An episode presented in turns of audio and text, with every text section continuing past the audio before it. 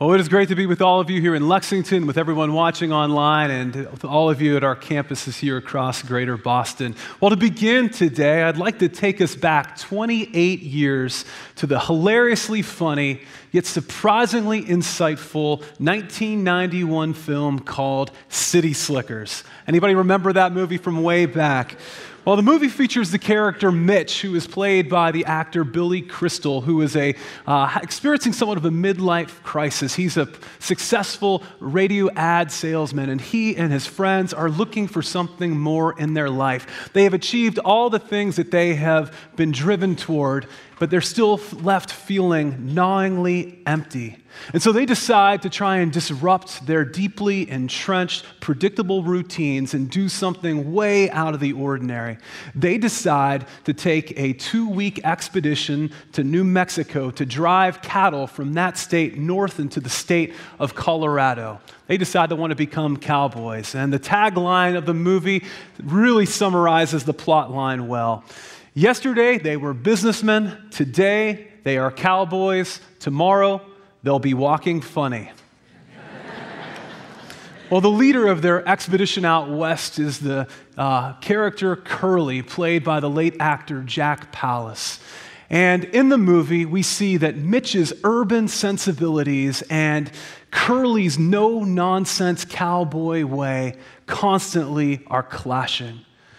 At an important moment in the film, these two are off riding alone, trying to find stray cattle, when a really provocative conversation emerges about why Mitch is so unhappy. Let's listen in on this conversation that has words that are very resonant with the teachings of Jesus, more so than these characters, or perhaps even the movie's writers knew. Curly, do you know what the secret of life is? He asked Mitch. No, what? This. He holds up one finger. Your finger? one thing. Just one thing. You stick to that, and everything else don't mean jack. That's great. But what's the one thing? Well, that's what you've got to figure out. Well, today in our time together, that's what I want for us to explore. Is life really about one thing? And if so, what is that one thing? And if we determine what that is, how will that shape our lives personally, our families collectively, and our church corporately? So let's take a moment right now to just imagine that someone was going to look at your life, how you spent your time, how you spent your energy, what your family was all about, if they were to look at your life, what would they conclude your one thing would be, or your family's one thing? Not what you would say it is or intend it to be, but what your one thing would actually be. See, this is so essential for us to understand because whether we are aware of it or not, our lives are moving in a certain direction. And there is one thing, one overarching purpose that our lives are about, whether we've consciously chosen that or not. And that one thing shapes everything. So, what do you want your one thing to be? And what do you think your one thing actually is?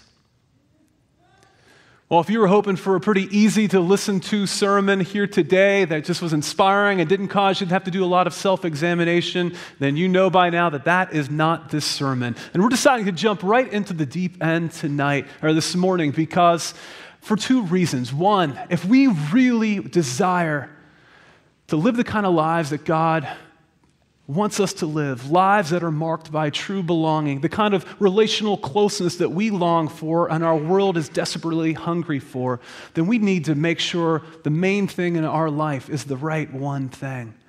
And then, secondly, I want to get into this probing question with you here today because, in case you are not aware, this is my last Sunday as a pastor here at Grace Chapel. Thanks.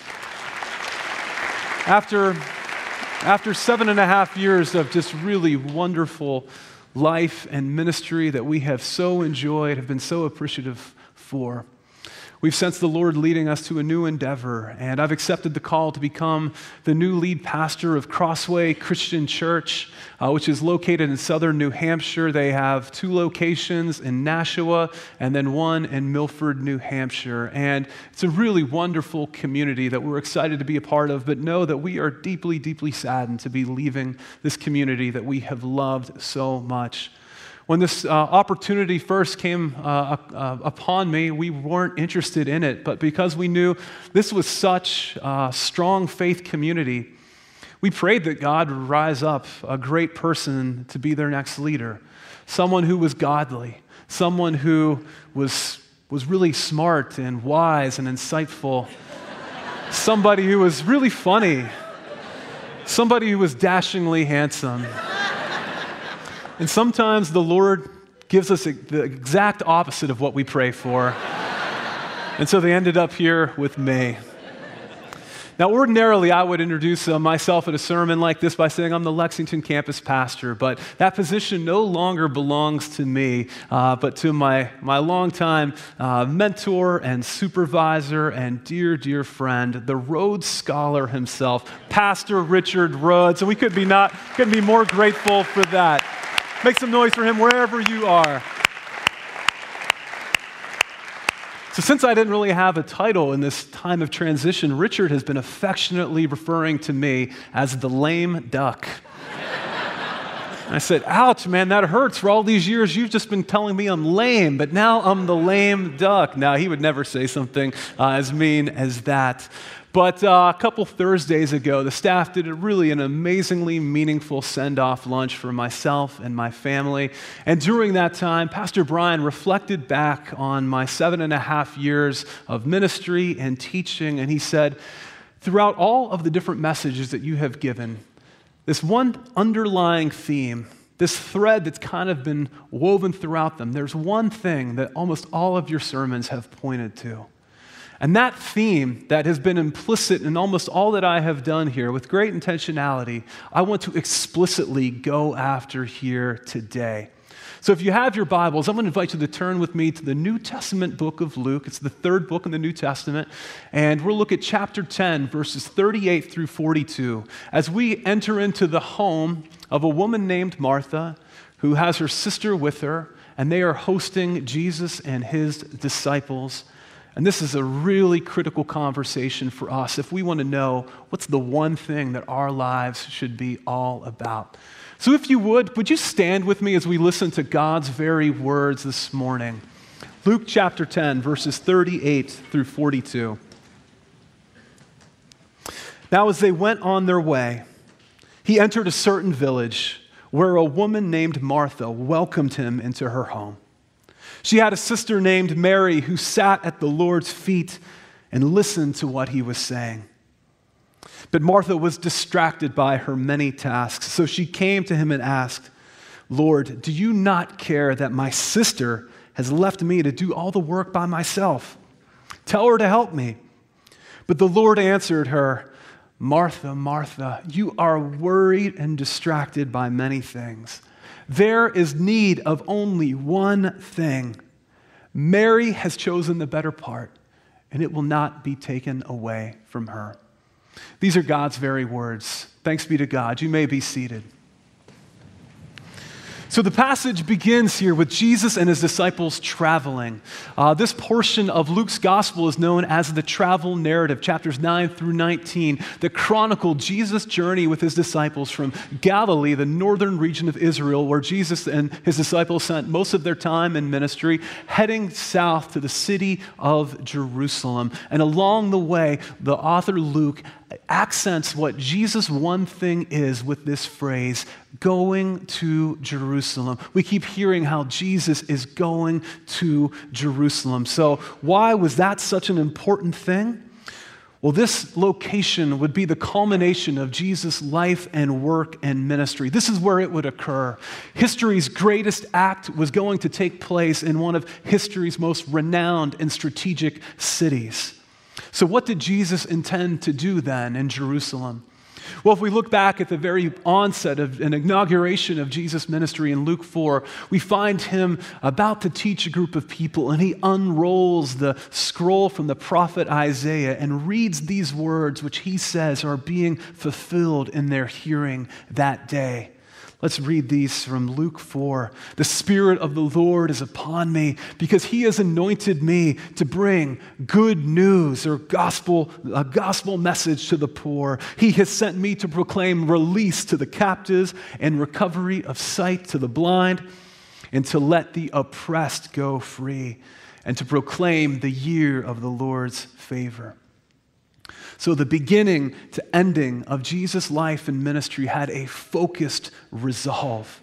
He was to bring good news to those in need. He was to release those held captive by their sinful desires, by their previous mistakes, by the trauma that they've experienced in their past, and from the clutch of the world, the flesh, and the devil. He wanted to release them. He came to help the physically and spiritually blind learn to see reality as it truly is and not how we often perceive things to be. He came to let those oppressed by greed and injustice go free. And Jesus would do this in a way that no one anticipated or expected. He used the very instrument of death, the cross, to defeat death. That great fear that seems to plague our lives and leaves them littered with fear and anxiety. He journeys to Jerusalem to set us free one thing.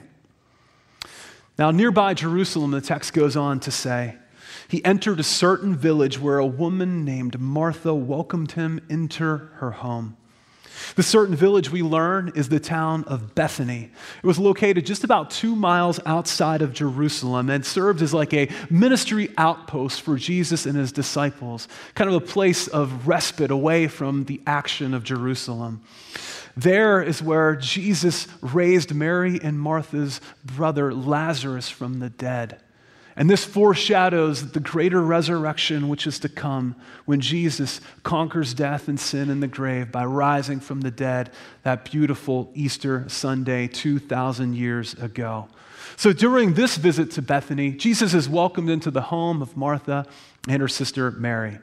So, what do we know about Martha? Well, explicitly, the text tells us, as we just heard, that Martha was the sister of Mary and Lazarus.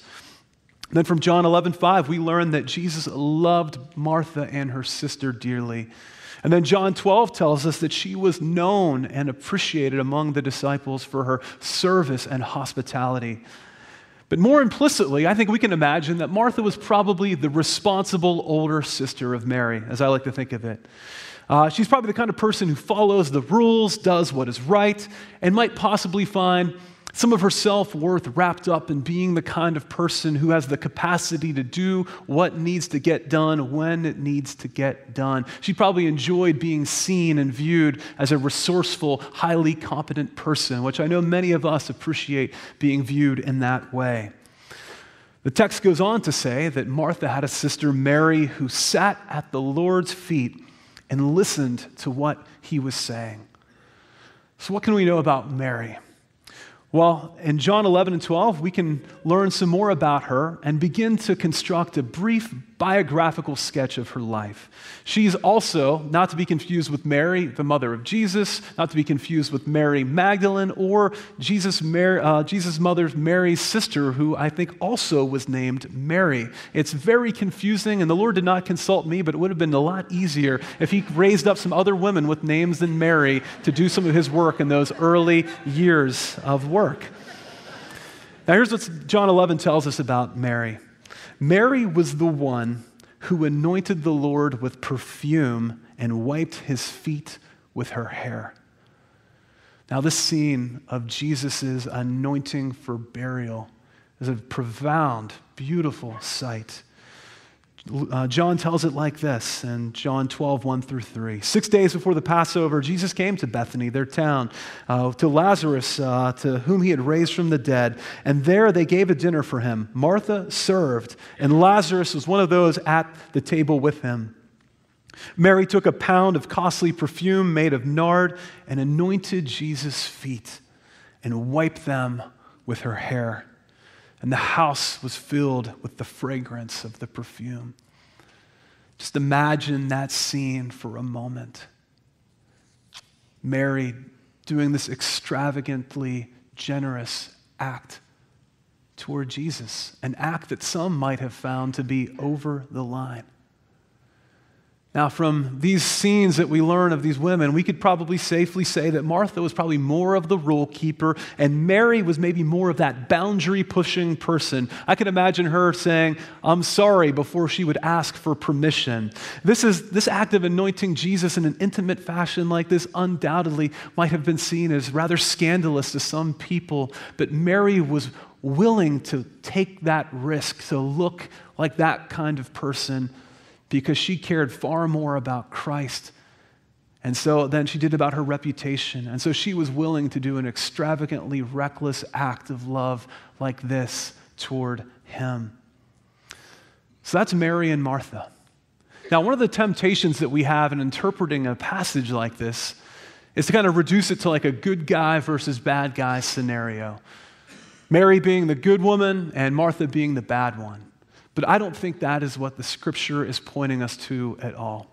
If we take a moment just to leave the pages of the scriptures to look at the history of the church and to draw from the deep wells of church tradition, we learn that these two women represented two of the most important streams in the history of our church. Mary represented what has been called the contemplative life. This means that she desired to be with God. That is what was very characteristic of her life in this contemplative tradition, being with God. Martha, on the other hand, represented what some call the active life. This is doing for God.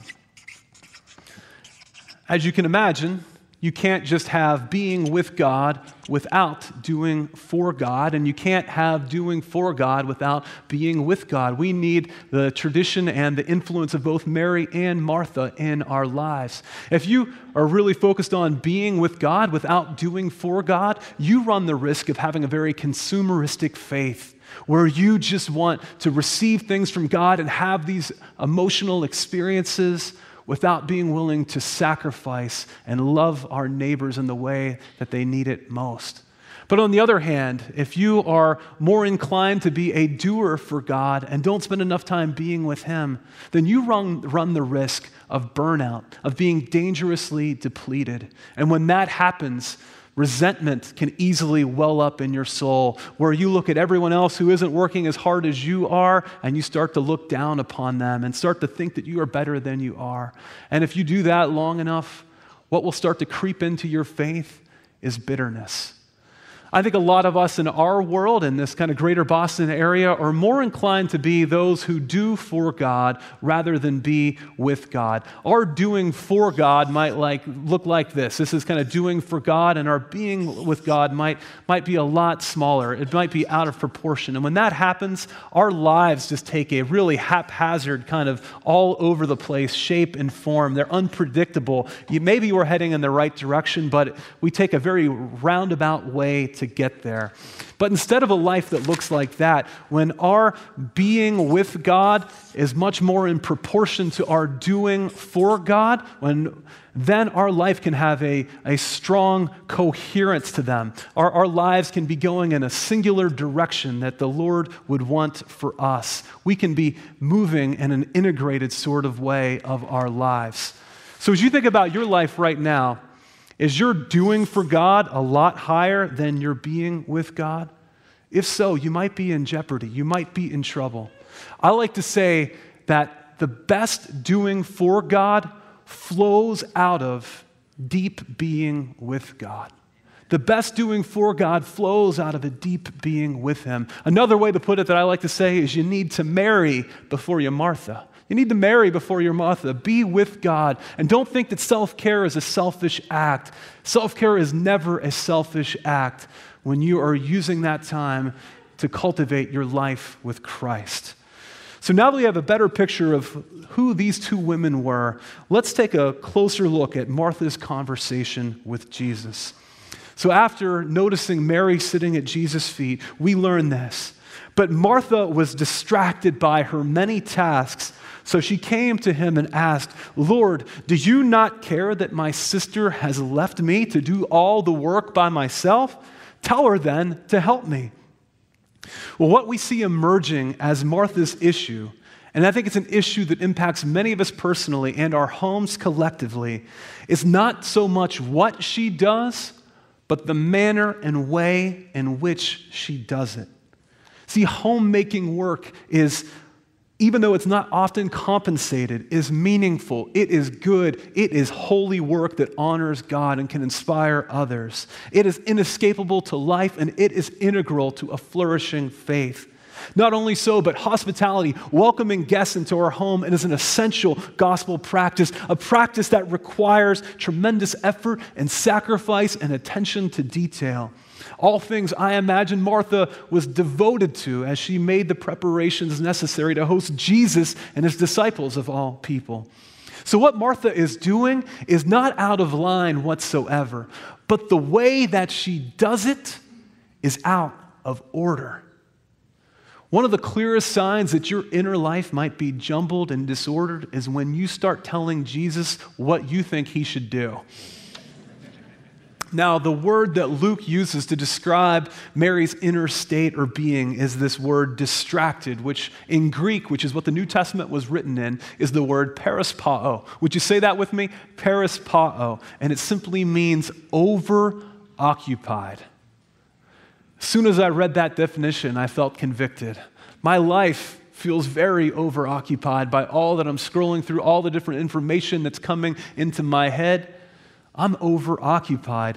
There are too many things in, in a similar fashion that Martha is attempting to do. Too many things that are pulling her in opposing directions. Too many values that are functioning in a competing way and not a complementary way. This overoccupation is jeopardizing Martha's capacity for experiencing this one thing that will truly help her life and her work and her family thrive. Now, this is a good moment for us just to hit the pause button and do a little personal inventory on us and our families. Perhaps the reason that we aren't experiencing the true belonging that we so long for and our families and communities need is because we are overoccupied with too many good things. Not necessarily bad things, but we're overoccupied with too many competingly good, competing good things. Things like like our family and faith, or appetites and appearances, or recreation and relationships, or causes and career, or sports and school. If you were able to simplify one area of your life right now, maybe stop doing something so that you could do the one thing with a greater focus, what might that be? What could you eliminate to help declutter your life and your soul so that you might be able to enjoy the God given relationships we were made for more? If someone was to examine how you and your family devote your time and energy and your best effort, what would they say that your one thing was? Does the one thing that you intend, would, does that align with what people would see? Well, if you haven't for some time, this might be the moment to do a little family meeting or get away to be with God in some time of reflection, to listen to what the Spirit might prompt in you. But maybe right now, it's just not realistic for your family to stop doing anything. I wish I could stop changing diapers, but that's not going to make the problem go away. So, if you can't stop what you're doing, then maybe there is a way for you to do one thing while you do the many things that you have to do. I think that's the invitation that Jesus is giving to Martha, and perhaps that's the invitation for us today as well. We'll return to this, but let's take a closer look now at Martha's question to find out what this question that she poses to Jesus says about her. Lord, do you not care that my sister has left me to do all the work by myself? Well, often the questions that we raise out of frustration can be very self revealing. They can hold up a mirror for us to see the blind, area, blind spots of our lives that we never notice. Now, a personality assessment that I really enjoy that is pretty renowned for helping you see and discover your blind spots is called the Enneagram. Ennea stands for nine, and gram stands for type. It's sweeping the, the Christian community these days and essentially boils down to the fact that, that there's a contention that God has created everybody with one of nine personality types. And and uh, one of the things that you should never, and they're kind of like primary colors that have infinite varieties, but one of the things you should never do when it comes to using the Enneagram is project what you think somebody is uh, to them. You should let them discover that for themselves. But even though that's a basic rule, I'm going to break it today by giving you my opinion of which of these nine personality types I think Martha is. I suggest that she is a type one, this person called the reformer or the perfectionist. Now, this is the kind of person who, when they see something that's off in life or in the world around them or in their space, they do something about it. They raise their voice. They say, This is not how things should be, and they want to enact change as a result. Ones are often people who do some of the best work fighting injustice and oppression and, and uh, righting the wrongs of our world. We need healthy type ones. Now, one of the things that I think is, makes this Enneagram assessment more valuable than the others out there is it does a couple of key things. One, it helps to reveal what our shadow side is when we use our gifts for maybe our own ends instead of for God, or when our greatest gifts become our biggest liabilities. It helps reveal our shadow sides. And then, secondly, it also helps point a way forward, a way home, so that we can be the most whole and holy people that God has designed us to be.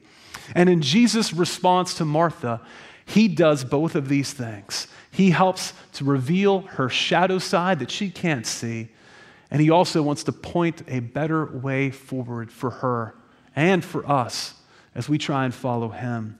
Verse 41 But the Lord answered her, Martha, you are worried and distracted by many things. Now, this word for worried in, in this verse is the Greek word merimnao. Would you say that one with me?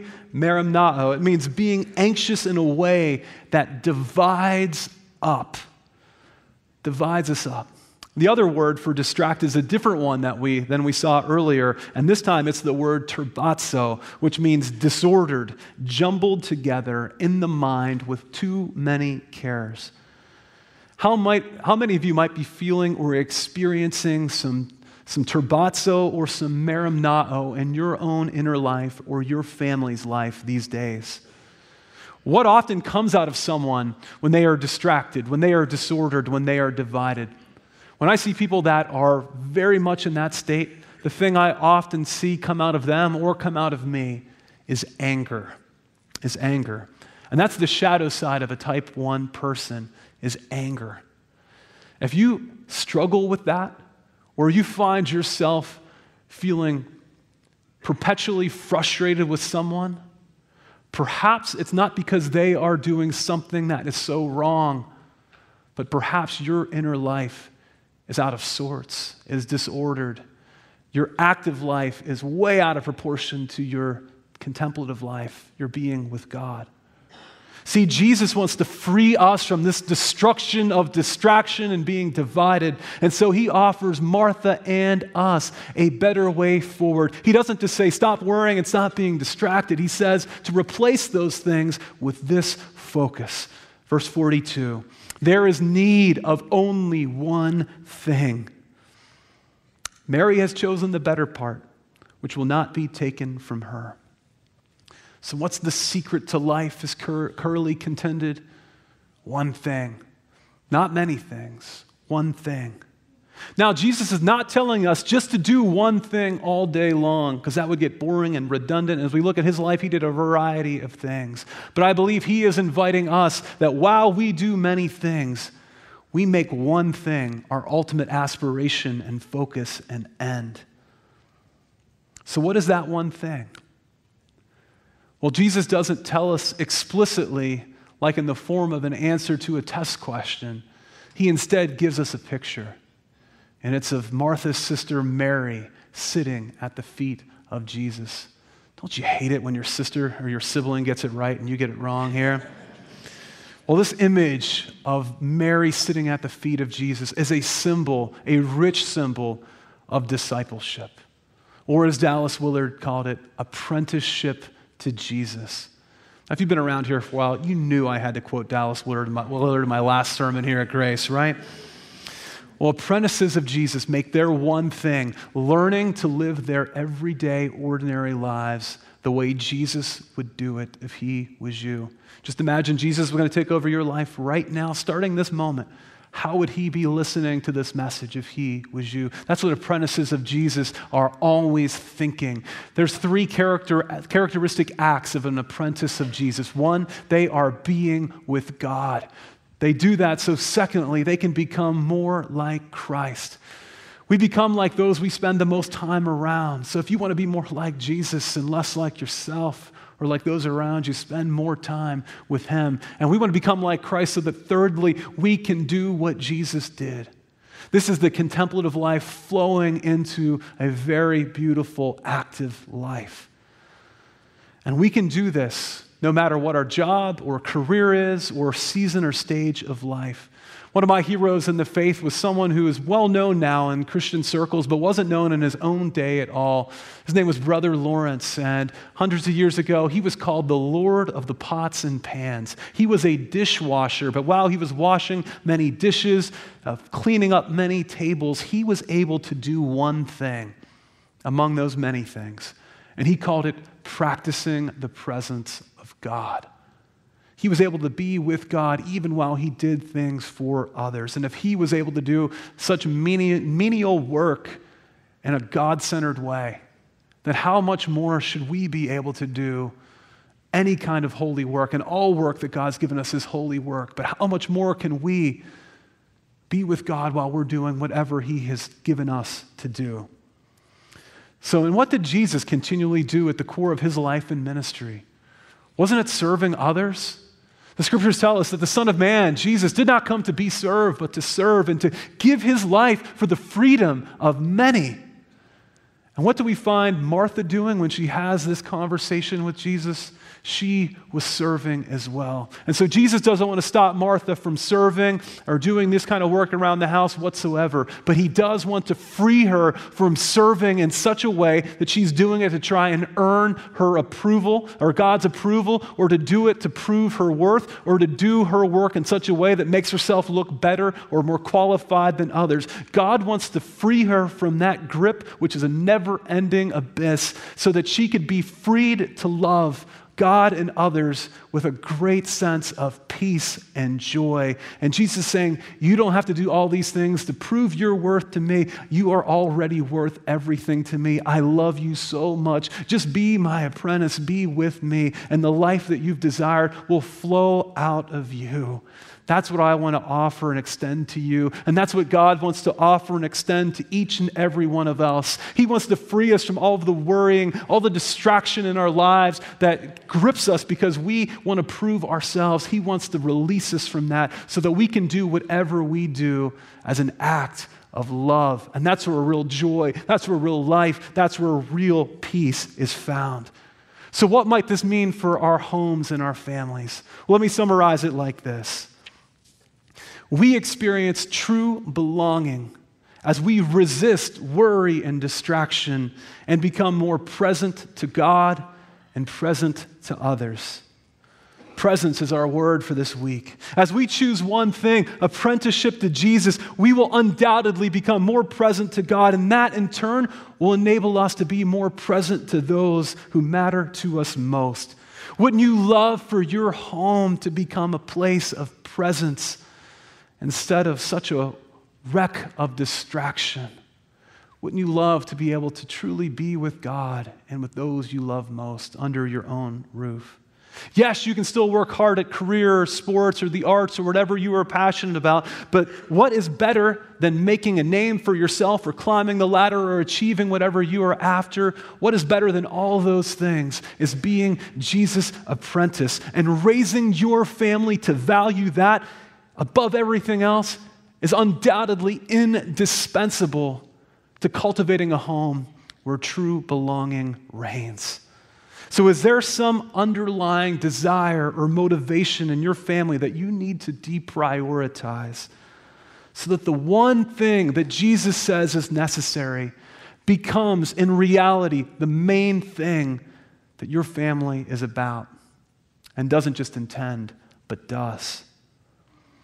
Well, as we wrap up, the one thing that Pastor Brian said just pervaded all of my teachings has been this very invitation Jesus' extension to us to become his apprentices, no matter who we are or what we have done. Because if we be with God to become like Christ and do what he has done, we will experience the abundant, overflowing life, the life to the fullest, life to the limit that Jesus wants every single person on this planet to experience, regardless of their past, regardless of their present, regardless of the trajectory of their future. All that can change as we say, God, I want you to be my one thing. So, Grace Chapel family, this community that we have loved so, so much over these last seven and a half years, this is my final charge to you. Choose to live for one thing because there is only one who is worth living for. Amen? Choose to live for one thing because there is only one who is worth living for. Jesus, He is worth any sacrifice that you might be called to make. He is worth any reprioritization of your life. He is worth any heartache or any suffering. He is worth any no that you are reluctant to say because life with Jesus is so much better than the best thing you could ever want for yourself. I wish I could prove that to you, but you will only know that as you try and live this out. And I know you will experience that, my friends. So, in a world of distraction, and our cultural moment where we are constantly being divided, I believe living for one thing is the greatest challenge that maybe any of us face. I know my shadow side is toward distraction. And so years ago, I wrote this challenge to help inspire me and remind me that there is only one who's truly worth living for. And let me leave you with these words This one thing I do, this one thing I think, this one thing I breathe, this one thing I am leaving the rest behind, out of my sight, out of my mind, out of my wants, out of my time. For there is no time. You think there's room for more, but space does not permit for even two. That's why it's this one thing I do. My one thing is you. Not you and this or that or him or her behind or before. Not you plus performance or pleasure, possessions or popularity. Not you plus diversions, distractions, recognitions, rewards, not you plus, outdoing, outshining, outlasting, outstanding, not you plus, no, just one thing. You, more and more and through and through, inside and out, within and about, you, you, you. For there's no need for more. You are all, you are everything. You are love. Yet I long for more, seek more, thirst and stretch and grasp and cry out for more, so much more. To taste and see and be still and know and live and move and have all my being wrapped up in the one thing whose presence gives life, brings life, makes life, is life. There is one thing I do because there is only one thing to do. One thing or nothing. One thing I ask of the Lord, and that I would seek. Just you. Just one thing. Amen? Amen. Amen.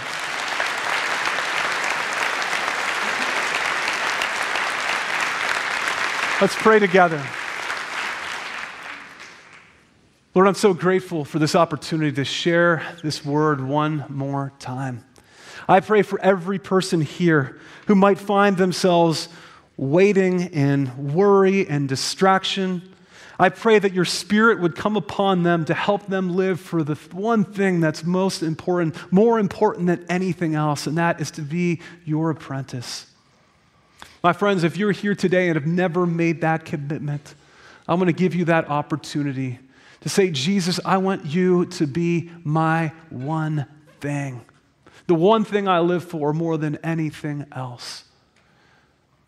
If you've never made a commitment like that, I invite you just to whisper the words to Jesus Be my one thing.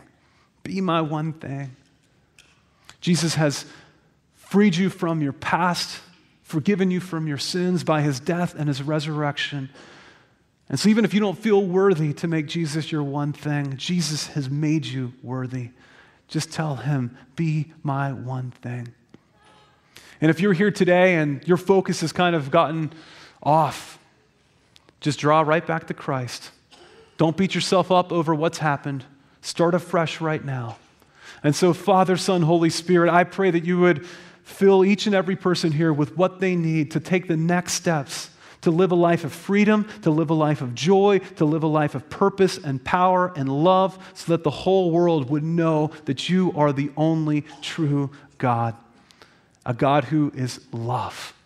So we thank you so much for this day and this time together. And it's in Christ's great name that everyone said together, Amen.